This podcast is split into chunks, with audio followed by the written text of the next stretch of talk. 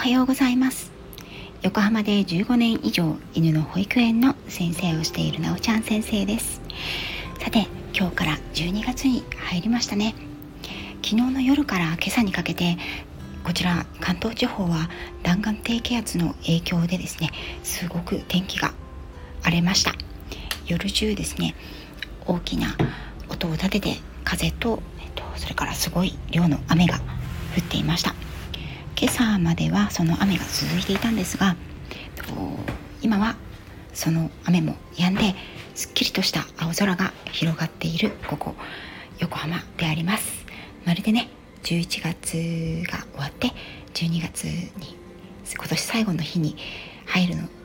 に浄化をされたような綺麗な青空になっております皆さんのお住まいの地域はいかがでしょうかさて昨日は夜11時からという遅い時間からあのメンバーシップ限定のですね11月のメンバーシップライブ配信を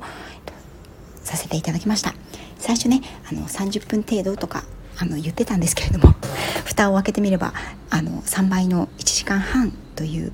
あの日付をまたいでですね長い時間皆様にメンバーの皆様にお付き合いいただきまして本当に長い時間そして遅い時間ですね。あのご参加いただいた皆様ありがとうございました。今朝はちゃんと起きられたでしょうか？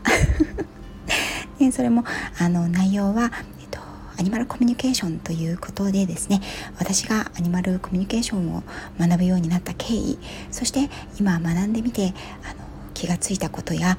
あの体験したとても不思議なご縁やつながりのお話を中心にさせていただきました。ね、あのなんだこれなんだそれはっていう あの感じのご感想をお持ちになった方もいらっしゃるとは思うんですけれども動物をこうと関わっているとですね言葉では説明がつかないようなことっていうのはねうん多々起きるなというふうに思うのが私の実感でありそれをね少し言葉にしたものそしてできる手段としてアニマルコミュニケーションがあのあるのかなというふうに今感じております。えっと、メンバーシップ限定のライブに関してはですね、えっと、12月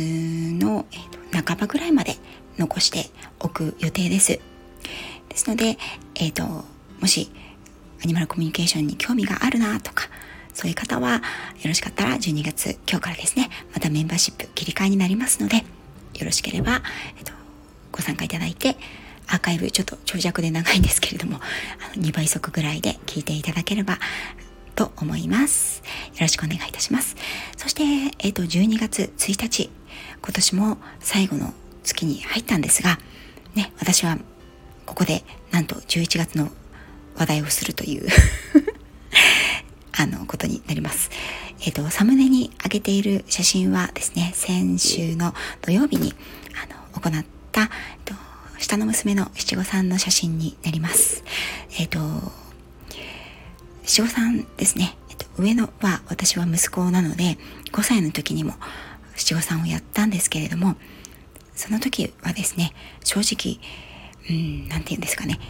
そんなに感慨深いものではなかったんですね。申し訳ないと息子に思うんですけれども。あの、まあね、よくここまで大きくなってくれたなっていうふうに思ったんですけれども、うん。ね、なんか、あの、娘も生まれたばっかりだったのでバタバタバタバタして終わった娘のお宮参りと一緒にやったんですけれどあのバタバタバタバタ終わったっていう感想でした、うん、そしてですね、えっと、今回は、えっと、娘3歳の七五三これ実は娘が着ている、えっと、お着物は私の私が3歳の時に着ていた着物なんですね。そしてとっても不思議なことにですねあのこの娘がこの着物を着てあのお宮さんですね。神社さんも私が七五三で、えっと、行ったお宮さんと一緒のお宮さんなんですね。でとても不思議なことになんか3歳の時の記憶が思い返ってきたんですよ。そんなとねもうあのうん十なうん十年前太古の昔の記憶なのになんかあふっと呼ばれるような感じとかなおちゃん次こっちだよ」とか「なおちゃんかわいいね」とかねそういった声がふっとこう蘇ってきてなんかすごく不思議な感覚に今回は包まれました。そして私の着ている着物は母の着物なんですね。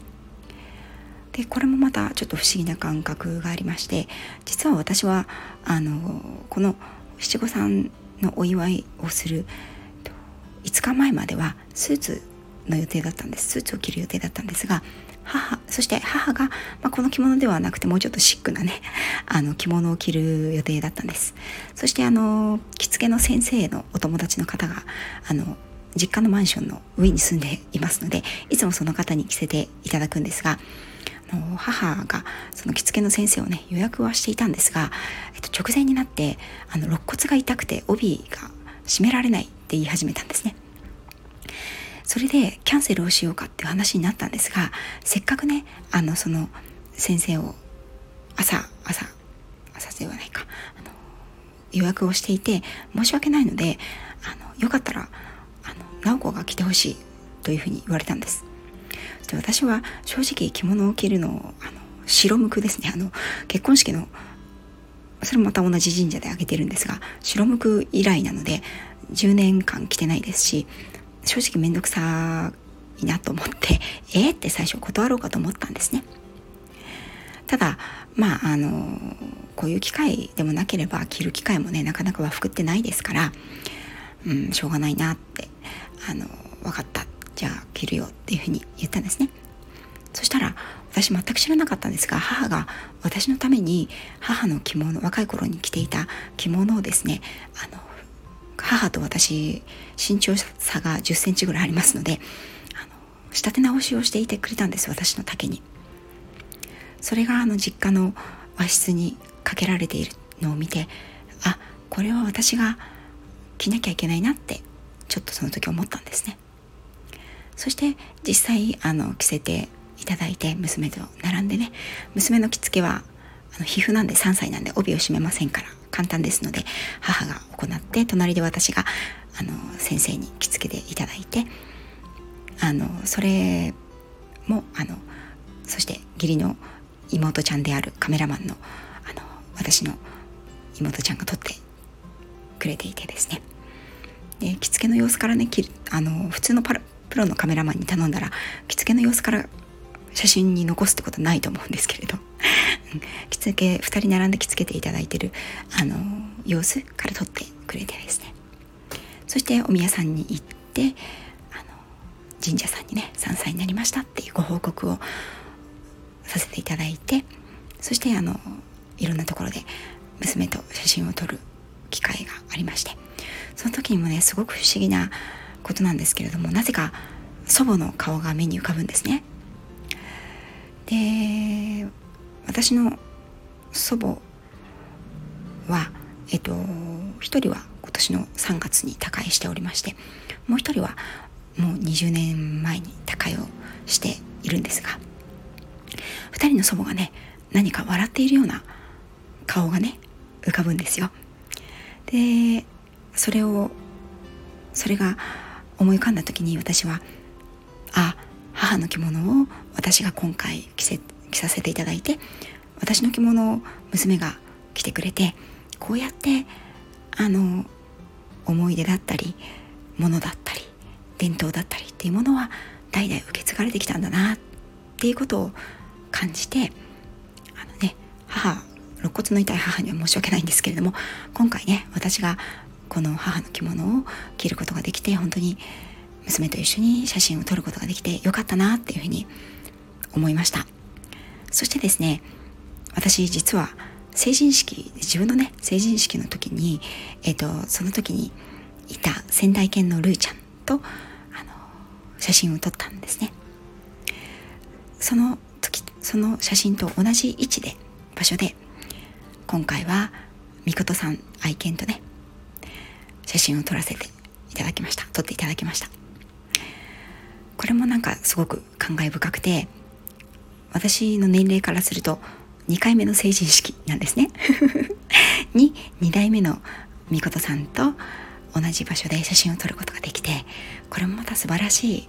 記念になりました。次は7歳の娘の七五三の時に、えっと、今度また私の着物7歳の時の着物を娘が着てくれると思うんですがその時にねまた母の着物を私も着ようかなっていうふうに思いました。取り留めのないねお話ダラダラとしてしまったんですけれども、うん、こうやってね思いや伝統を継いでいくっていうのもなかなかいいものかなっていうふうに思うのはきっと私が年を取った せいかなと思うんですけれども、うん、ねあの11月を振り返って11月は、いろんなことがあった私も好きでしたそして今月今日からね12月ということで、えっと、今年の総ざらいの月になりますね。そして私はなんとですね、あの、12月15日が、えっと、スタイフを始めて1周年。ね、早いですね。なりますので、15日はちょっとお仕事で難しいかもしれないんですが、えっと、翌日の16日お休みなので、何か、ライブとかできたらいいなと思っています。またそれはね、皆さんに改めてご報告をしたいなと思います。それでは、えっと、長々とまた長尺になってしまってすみません。今月も最後の月、えっと、皆さんね、2021年の総ざらいとして、えっと、頑張っていきましょう。それでは、最後まで聞いていただいてありがとうございました。良い一日を。